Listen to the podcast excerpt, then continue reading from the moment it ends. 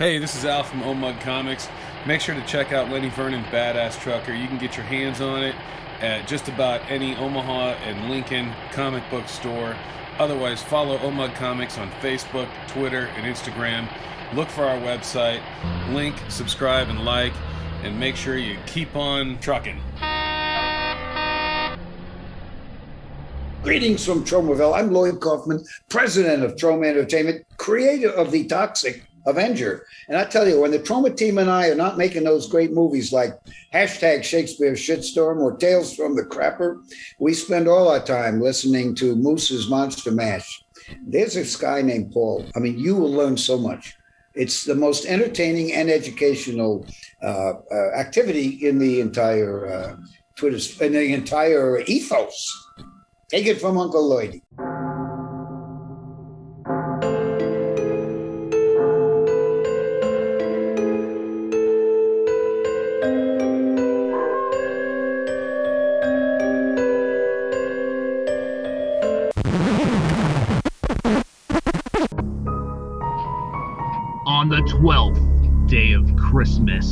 Moose brings to me a very red Christmas with Steve Rudzinski. Welcome, Horror Hounds, to the Christmas Eve episode of Moose's 13 Horrifying Days of Christmas. I'm your host, Moose. And now that the children are tucked nicely in their beds and Santa's on his way, let's dig into some nice Christmas horror from Red Christmas, Meowy Chronicles, and Carousel. Our guest is Jack of all trades, Mr. Steve Rudzinski. Uh, how are you doing tonight, Moose? I'm doing fantastic. It is a quiet, quiet Christmas Eve here. Yeah, the snow is settled. Not too much, but there's snow on the ground. Um, everyone got their gifts. Everyone's happy. The lights are the only thing illuminating my room. That's a lie. I have all my lights on. Um, but I'm having a great time. All right, now this is completely unrelated because nobody can see what I see. Is that a giant cat skeleton on your couch? Uh, yes, so I didn't put them uh, away. I don't usually do that till the complete end of the season, but that is Bernard, the human skeleton, who is leaning against Ginger, who is a werewolf skeleton. They come up from Halloween and then they go back down into the basement when the months start to warm up. I was just like, where do you get a life size cat man? Target. like, that is awesome. so, you know, as, as I mentioned before we got rolling, I, I wanted to get together with you because you have a, a pretty good Christmas horror repertoire. It seems that way. It wasn't it. It wasn't planned, but it also makes total sense because I love horror and I love Christmas. So I guess it was just kind of a matter of time. Um, although I did start relatively soon. Now that you know it's so. Now that I've been doing this for ten years, in retrospect, I made Red Christmas at like the forty percent mark of my career, and then I kept doing it. That leads me into one of the things I wanted to ask about. You know, as a horror fan and just you know somebody who likes theme movies really Mhm. um i know for me when it comes to like christmas horror what attracts me to them is the combination of taking what's supposed to be this innocent time of the year and you know it, it's it's christmas it's family time it's innocence and light and you murder it up. You know Mhm. it, it's bloody and it, it's like halloween you expect murder and mayhem. You don't expect that for christmas and i think that's what makes christmas horror so interesting. But i wanted to get you know your opinion on it now being you know being somebody from the other side you know the creative side. You know what what what's the appeal I mean, honestly, I just said it. I, it's two things that I like, so why not combine them? No one can stop me. I'm the one in charge. I'm the boss. You can make as many movies about Christmas as you want when you're writing and directing them yourself. It's fantastic. Um, yeah, I mean, well, Red Christmas specifically, like that at the time, was kind that was totally a I need to make something for the conventions because I don't have a new movie this year. Honestly, that's what that was. Um, because the Kickstarter for the first CarousHell had failed, and I, you know, I we released Captain Z, but technically that wasn't really my movie. I wrote it, I directed it, but that was Zoltan Zilai's movie that he produced and co-wrote. Like that was his film. I didn't have a film to sell myself. And without CarousHell, I kind of felt like I was stuck. So I was thinking and thinking, uh, and an idea just sort of hit me. It's like, oh, what if I make a movie about a girl that kills and eats men? Fuck it, let's do that. I don't see enough lady villains. I like lady villains. And then it turned into not that. Obviously, you've seen the film. It's not about eating. And so the idea evolved in like, why is she doing this? What's her end goal? What's her motivation? Um, and one of the other decisions I made was okay, well, I don't really like found footage movies. I don't really like torture gore movies. What would my version of those genres be like? So then I combined those both into one thing, which is why, you know, it's a video diary. There's a lot of emphasis on the torture, on the pain, um, with different motivations, in my opinion. That was my little flavor. That was my different taste. Same with the found footage. Since it's a video diary, there's a whole lot less shaky cam and a whole lot more tripod usage. Yeah. That was important to me. And then as I was developing it, I was just kind of found myself saying, you know what? Why not make it a Christmas related film too? That way I can also make it that much more unique. I can use Christmas gadgets, I can use nutcrackers, I can use icicles, I can use Christmas lights. That would be a way more fun way to do it and make it a little bit different from other found footage or other torture horror movies.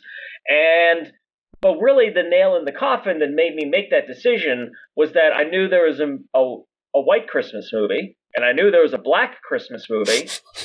and I searched everywhere. I was like, how the fuck is there no Red Christmas? How is there no movie called Red Christmas? I have to make this now, and it's a good fucking thing I did, because fucking Dee Wallace started a movie the following year called Red Christmas that is forever Red Christmas Roman numeral 2 on IMDb, and that's because of me. I was to say, yeah, it's White Christmas, Black Christmas, and at the same time, apparently the stars aligned. Yeah. Red Christmas. it's like, wow, what are the odds? There are several films in my library that only exist because I thought of a cool title and realized no one has used it yet. I really, I like the simplicity of Red Christmas, and what I mean by that is it's it's very direct. Mhm. You know, you can't, there, you, you don't get sidetracked. uh, You know, as a viewer, you don't get sidetracked with anything else. It's you have your killer and your victim.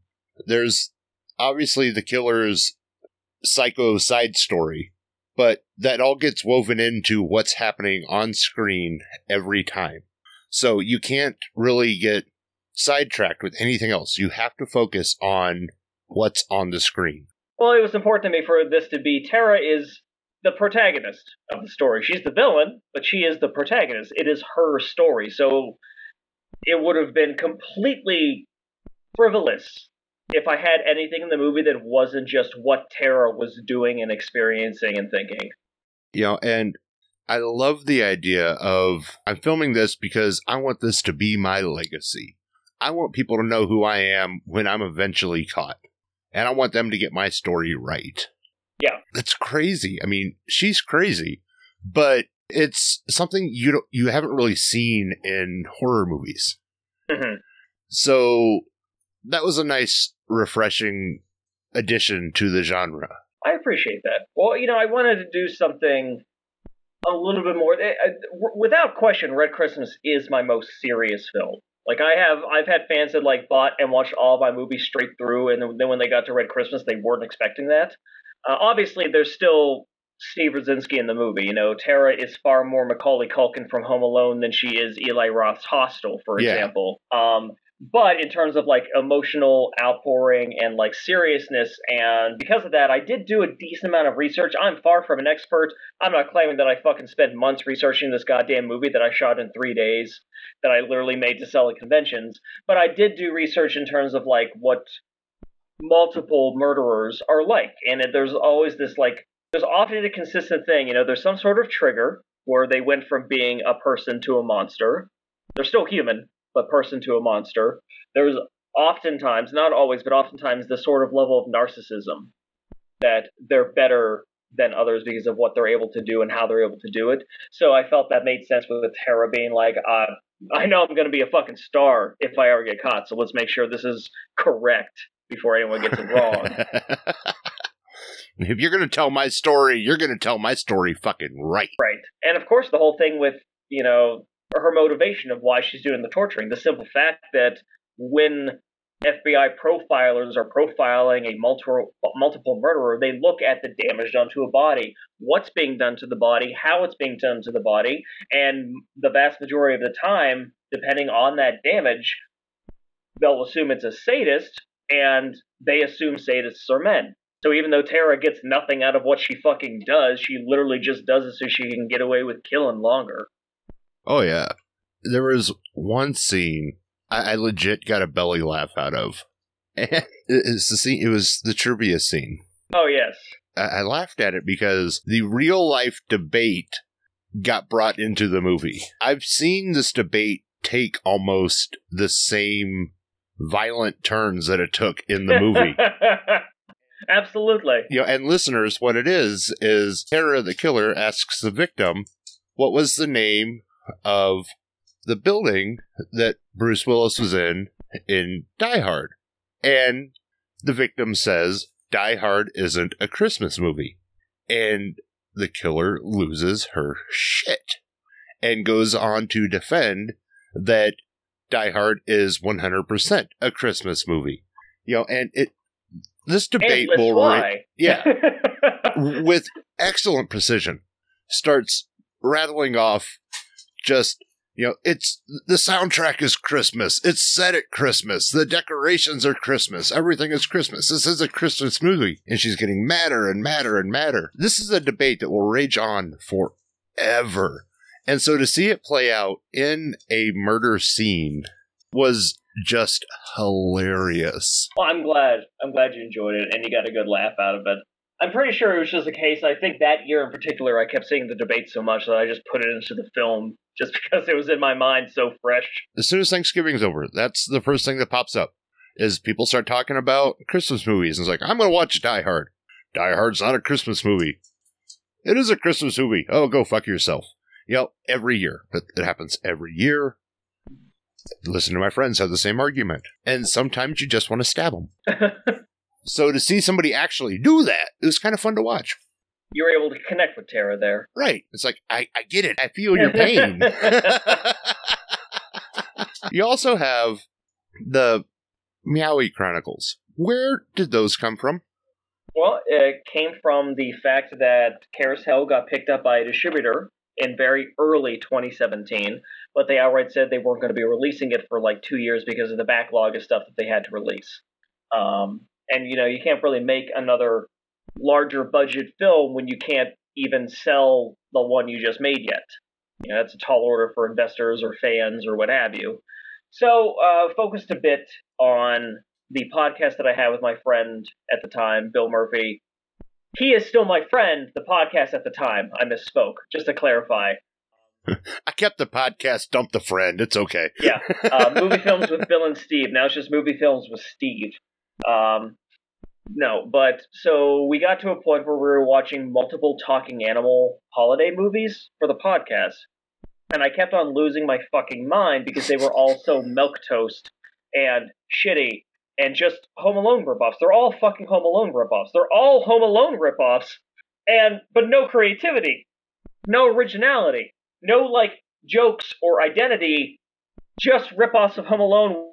But also, they clearly all cost like a half a million dollars because of the mansions that they were renting and the people that they were getting to be in the movies. And like they were ABC family films, they just wanted something for TV and fucking. And I was just getting so angry at how uninteresting and boring they all were that I said, to hell with it. I have a cat and five hundred dollars. Um, also, no one has made a movie called A Meowy Christmas. This has been on every piece of merchandise I've seen for years, and no one's made a movie called that yet. Well, here we go. And so I made a Home Alone ripoff called A Meowy Christmas with my cat and my rat. Um, except since I am an insane person and Bill Murphy embraces my insanity, we wrote a way weirder script than any of the other Home Alone ripoffs, and that's why it is about a cat that watches Alex Jones videos all day, every day, because only a cat is stupid enough to believe what he says, and thus she thinks that the burglars breaking into her home are lizard aliens because she knows the truth. the rat thinks she is insane. Um, and it was a lot of fun. It was super easy to shoot because the majority of the movie is my cat, my rat in my house, or it's me with like one other person, and that's it. Plus the two burglars. So the first day of shooting, when I was just shooting all the stuff with my cat, Gizmo Cat, and my rat at the time, Kita, it was like I spent three hours shooting literally everything I needed from them for the whole feature. And I was just like, is this how fucking easy it is? Mm. And, you know, so we made that. That was probably the only movie that I made for fun, as opposed to I need to make this to make money. Uh, it did really well on Prime streaming back when Prime didn't pay an insulting amount of money, which currently it pays one cent per hour streamed. Guess Jeff, Jeff Bezos really needed to go to space. Um, but it did really well on Prime streaming, and it also started to do well on physical even before I started to do any conventions or anything. So I've always had a itch to make a PG horror movie because I love PG horror. So uh, Meowy Christmas came out November 2017, and then A Meowy Halloween came out September 2018. Less than a year. We wrote, made, cut, and released part two, Meowy Halloween, and that one I love. I love Meowy Halloween. I think that one's still my favorite of the series. Uh, we put like 54 horror references into A Meowy Halloween. Um, ranging from Sutter Kane to Monster Squad to Roy Burns from Friday Five. I fucking packed that movie full.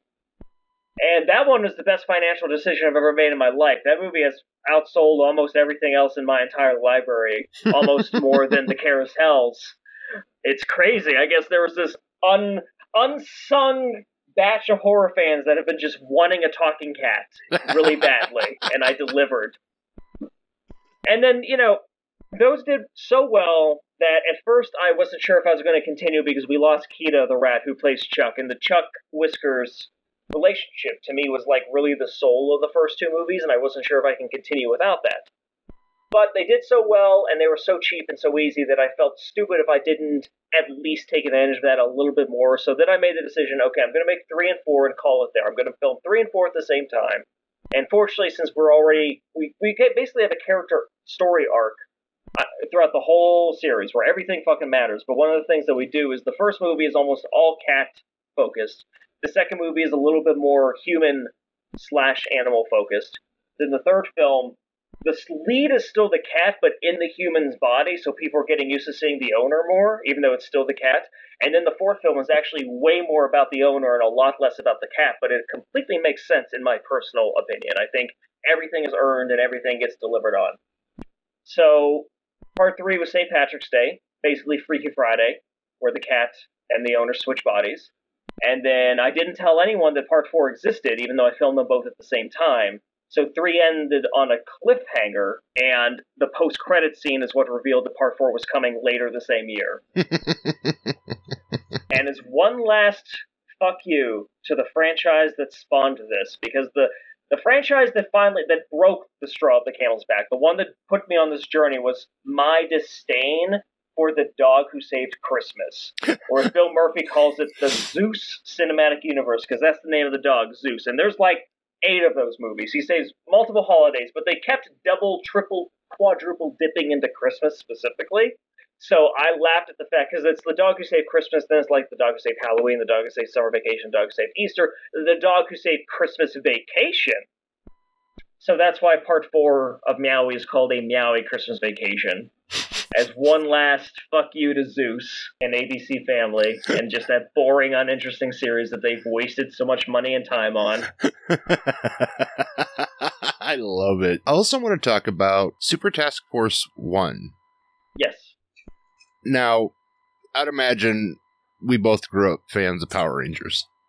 Uh, first, I was a fan of Ultraman. Well, yeah. Then, then Power Rangers. Then Guyver. Then I discovered Super Sentai. So, in your case, it's just a natural progression to wanting to make this movie. Wh- What was it like then, having been a fan of this essentially your whole life, to turn around and make your uh, own? I mean, it felt right. Like it felt natural. I honestly, to this day, am, am still very proud of that script and proud of that movie, even though it was like a two thousand dollar passion project.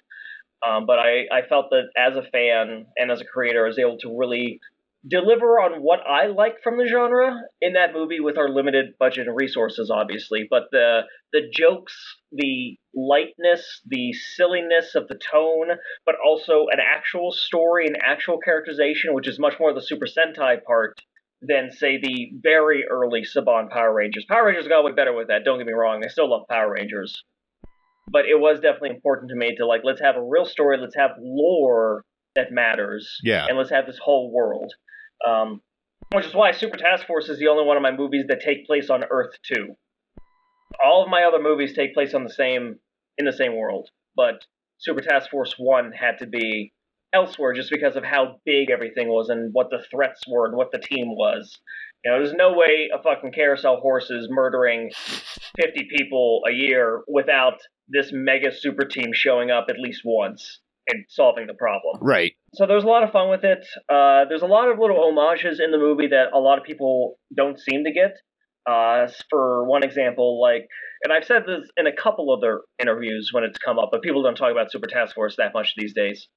Uh, a lot of people think I made myself the Green Ranger to be like the super cool Green Ranger from Mighty Morphin, you know, Tommy Yeah. when no, I made myself the Green Ranger because most of the time the Green Ranger is the comedy dipshit ranger. Like Mighty Morphin is the only time the Green Ranger was the cool one, Yeah. and Ninja Storm. Um, so that's why I'm green because I wanted to be the funny guy. So I was like, oh, it makes sense to be green. There we go, boom. That's where my headspace was. So yeah, Tommy was really the only, like you said, the only cool, like badass Green Ranger. Otherwise, if you switch over to, I think it was, I can't even think of which series. It was the one when they were going through time. Um, Time Force. yeah, Time Force. That that Green Ranger was the comedy relief.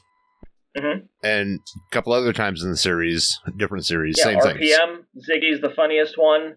Even you know, you go to Super Sentai, it's the same thing. You know, in Gokaiger, the Green Ranger was the dipshit. That's what I like. That's that's the Ranger I would want to play if Yeah. I was in Power Rangers. Is the funny one. being the comedic relief, you you, you get you, you get a li- lot more free reign with the character. Mhm, You know, you mhm. you don't have to be stiff. You don't have to you, you don't have to be the badass. You don't have to be the smart guy. You can just go in, cut loose, and have fun. exactly. I feel like we've kind of buried the lead here a little bit. You know, we we, we both mentioned it. Let's dive into uh, the carousels. Now, carousel horses on their own are creepy as hell.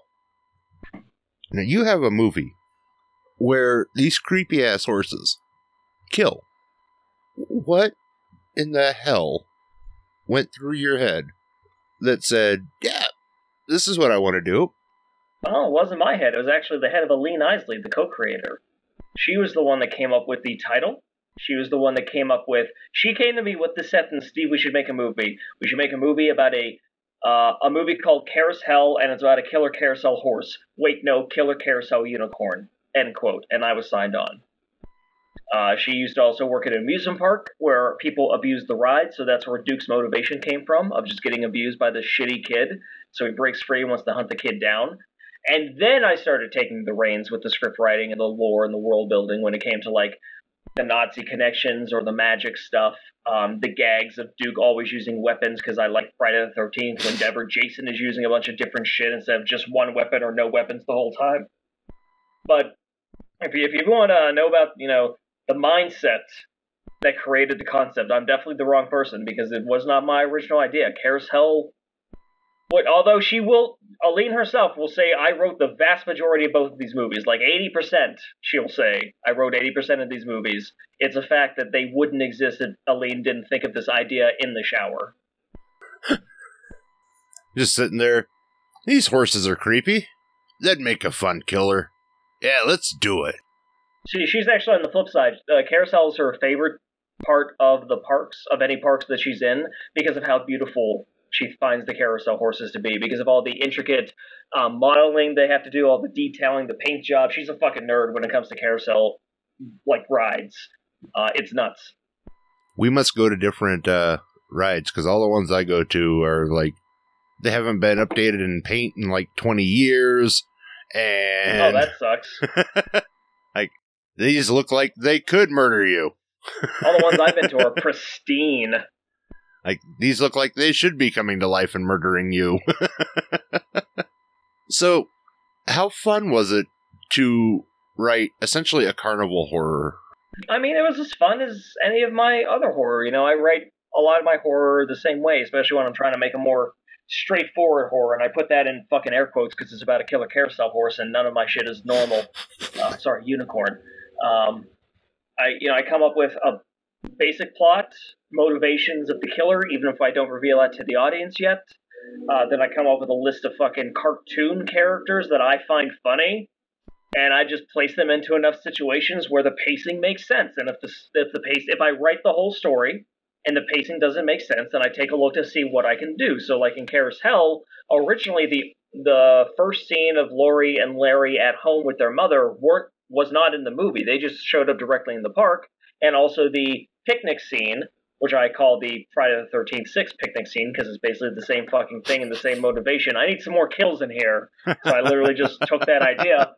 That wasn't in the scene either, but yet the the scene with Laurie and Larry and her and their mother led into the mid credit scene with Laurie and Larry's mother being another great gag, and actually leads into Miss Lawrence, Laurie and Larry's mother, being a lead main character in Carousel 2. And I literally just originally came up with that character on a whim because I needed to get the audience to know the two leads better. It's weird how writing and filmmaking happens sometimes. I I had the basic story idea for Carousel 2. Aline and I both did. When we were shooting Carousel 1, we knew the sequel was going to be about Duke and his son. We knew that. We knew we were going to get more into Duke's backstory. We knew who the villain was going to be. Laurie's mother was never part of that conversation until after I already wrote that her entire scene into the film, and then it just made sense. Nice. While we're talking about your uh, creative process, what tips would you offer to any budding independent filmmakers and writers out there to getting their works completed? A, just fucking do it. Uh, I know that sounds bullshit, but I know way too many people that have been writing the same script for years, and there is no reason for that. Uh, you will never attain perfection. You'll never be this like world renowned author if you just finish this one story because you know what you're going to finish that one story and you're going to learn from it completing it matters more than consistently workshopping it and going back and back and back and back and back and never finishing it and never releasing it um, the second thing i would say is write what you want don't completely limit yourself just because you have low budget but at the same time definitely write realistically you know, it's one thing to say, oh, okay, so this scene takes place in an amusement park, even though you may not know if you have the budget for an amusement park yet because you might be able to finagle something. You might be able to make something look like that. So write it, and if you can go big later, go big. And if you can't go big, then when you get into the sense of making it, then you can collapse it and make it smaller and re- rework it then. But don't go so big that you will never be able to afford it. Like, say, writing a fucking space sci fi when you've never made a movie for even a thousand dollars, never mind the million you would need to build a set and the fucking crew to build the set and all the CG you would need to make it look like space. Keep things in mind of what you can actually accomplish without completely handicapping yourself as that holding you back. Well, with that said, has there been a time through any of your movies where you've kind of written yourself into a corner and then you get to shooting and you're like, well, can't do that. So now we have to dial it back and change it up to fit more of what we have? Nope. like, nope. no, honestly, no. I have never run into that. I have, in conversations with producers that don't understand what actually making movies are like, I have had to tell them to pump the brakes on ideas. Like Captain Z and the Terror of Leviathan was originally about Captain Z fighting a town of zombies. That was the producer's idea. And I said to Zoltan, like, Zoltan, do you have like twenty thousand dollars just for the extras? Of course you fucking don't. So let's just let's make it smaller, and that's why I talked to him. Let's make them like Deadites. That way we can have like a family of five demons, but they can talk, be entertaining, and that's how we make the movie a feature length, as opposed to a hundred fucking people and all of the makeup and all of the setups and everything. That's way too big. And You know, I'm in the pre-production for a new movie called Shingles, the movie, which is like an R-rated Goosebumps. It's an anthology, and Ooh. it's a similar thing. You know, it's based off these guys' um, Authors and Dragons. They have a book series called Shingles, and they adapted five of the stories into a feature script. But they didn't write for a movie. They wrote for a book where anything can happen. So I'd be reading the script and then being like on a Discord call with them, being like, guys, like, okay, so this scene, this one scene, which is like three minutes long, would cost five thousand dollars because you want to fucking break glass and you want twenty zombies coming through the windows and it has to be in a store. We aren't fucking doing this. Like even if you are, were offering the money, like oh, it's not a problem. That's just a waste of money. Or like the original middle story, which I loved, but it took place completely in a, in a working amusement park with roller coasters and everything, and had a bunch of characters and multiple killers and a bunch of kills, and it, fo- it was awesome. I fucking loved it. I would have loved to make it, but then I explained to them this 20 minutes of your movie costs more than all of Kara's Hell. So if you actually want to make a feature length movie, we need to replace this story. Unless you have all the extra money laying around for us to go nuts with. Say, you got the extra money. Let's do it. Yeah. So so the story was replaced with something smaller. Something I still like, but definitely more financially viable. So it, it is thanks to me doing that, and, and I think the reason why I have so much of that skill is because all the years of me making garbage bullshit backyard movies. That like I kind of am very self-aware of my limitations, what I'm capable of, and what we would be able to do, and what we can push the envelope with to go further than we have before. But I've I, again, like to this point, I have never written myself into a corner where I came up with like a very specific idea that we just couldn't do at all. Nice. So, so you've managed to train yourself pretty well. Of like, nope, I know my limitations. I know, I think so. I, I- know where financially and creative, you know, and through creativity wise, I can prosper. Yes, exactly. That's awesome. It's all about playing to your strengths. That's the thing. You know, I don't like acting, but when I am forced to act by a fucking producer who fucking forces me to goddamn fucking act, or it's a very lower budget film like The Meowies, where I only I'm making the whole thing for a few hundred dollars. Of course, I'm going to play a character in it to save money. Yeah. So when I do, I'm going to be a comedy actor because that's what I'm best at. Like I'm not going to try to make myself the super cool badass. Even when Zoltan made me be arguably the most intelligent badass character in Captain Z, I still played the character way more quirky and weird than what was originally intended, just because it made more sense for me as a performer. Oh yeah. Who are your biggest horror influences? Like, what got you into horror as a kid? I mean, what got me into horror as a kid was the very first movie I saw at the age of three years old was A Nightmare on Elm Street. And then I watched the making of A Nightmare on Elm Street and thought everything was so fucking cool. I just thought it was so cool how they did effects and how they did the setups and like monsters were cool. That's what got me into horror.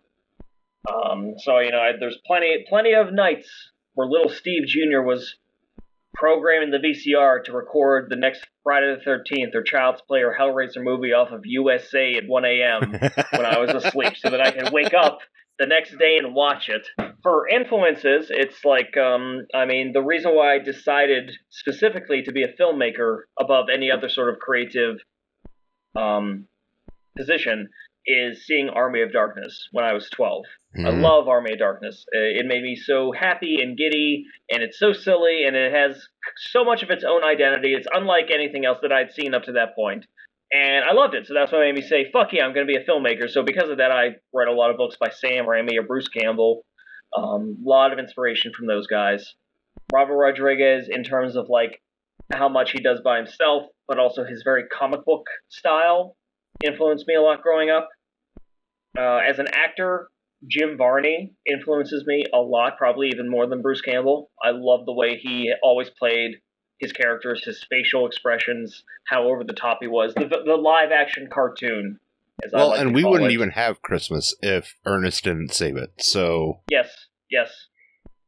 now, before we wrap this up, if you had unlimited budget, unlimited resources, what's one movie you would just kill to make? Okay.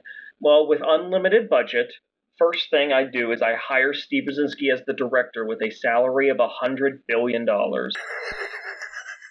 um, that's a very important to the creative process here. Trust me, trust me. Um, but honestly, my if I could do fucking anything and the sky was the limit, my dream movie has always been a live action Ronin Warriors, or people in Japan may call it as Samurai Troopers. I have always had this very specific idea of being able to put the entire first season into a singular two and a half hour feature film and do the whole arc with all the characters, all their individual stories, pat, pat, pat, almost episodic, all within this feature, and then having the big climax against Emperor Talpa and the white armor and fucking ending it there. Dude, that would be fucking epic. That would, if I had unlimited budget and was given the keys to the kingdom, Steve, you can make whatever you want. It would be that. Now, see, that'd be an Indiegogo campaign that I think would skyrocket. I, I have a feeling that it would it would be like those video game success failures where I think it would be one of the top earning Indiegogos of all time, and yet still not be enough to actually make the fucking movie. Probably. Because like that would definitely be like that would be a, probably like a two hundred million dollar movie, and I'm even speaking from the the independent perspective where I can do a lot of shit without, say, Teamsters and like do shit quicker and faster than a major Hollywood production, simply based on locations and costumes and number of characters and stuff like that. That would be a very expensive film. It'd be the Energizer uh, Indiegogo. I'd just have to keep going and going and going. yeah. Where can listeners follow you and keep up to date on like social media stuff? So and keep up to date with all your projects. Well, obviously, my uh, store is the best place to buy all of my physical media. SilverSpotlightFilms.com. Uh, that's where you can get all my DVDs, all my Blu-rays. That's where the CarousHell deck building game is. That's where posters are. Uh, there's a 10-year anniversary vinyl album where that has a bunch of the music from the past 10 years of my career, which is surreal and cool. Um, so that's the best way to support me is the physical sales. Uh, the following option if you don't want to buy 12 fucking movies. I understand. That's a lot of money, especially given what the past couple of years have been.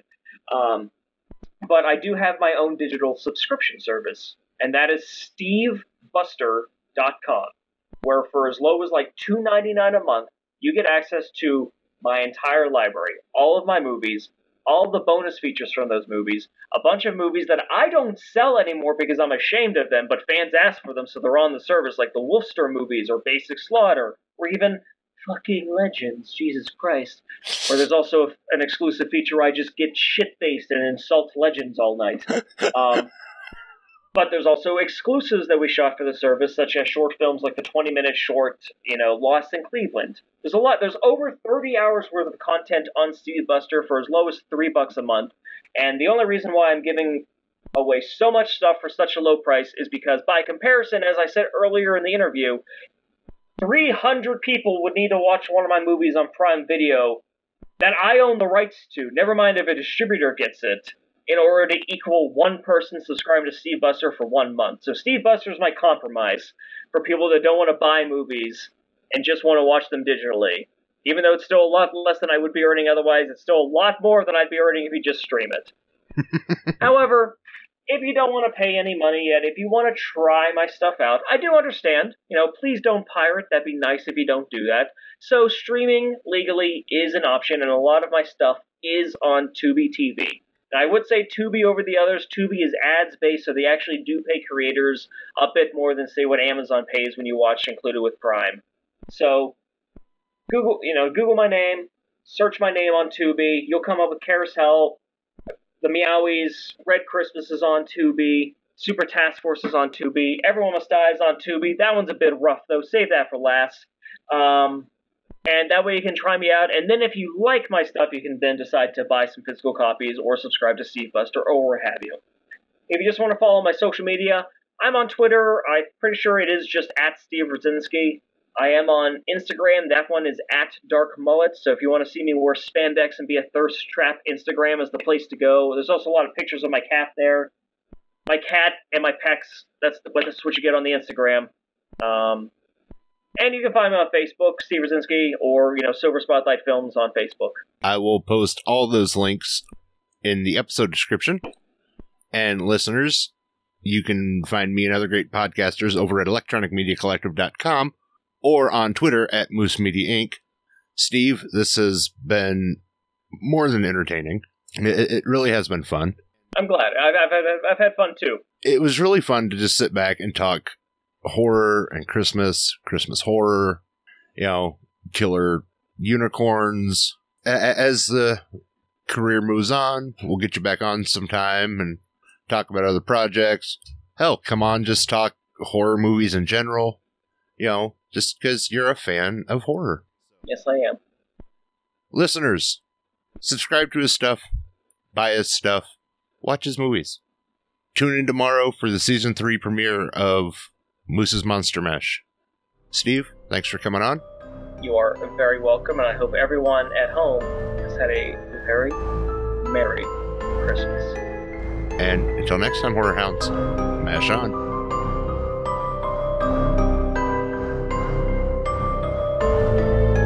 This has been Moose's Monster Mash. Come back for more chills and thrills if you dare. 哇哇哇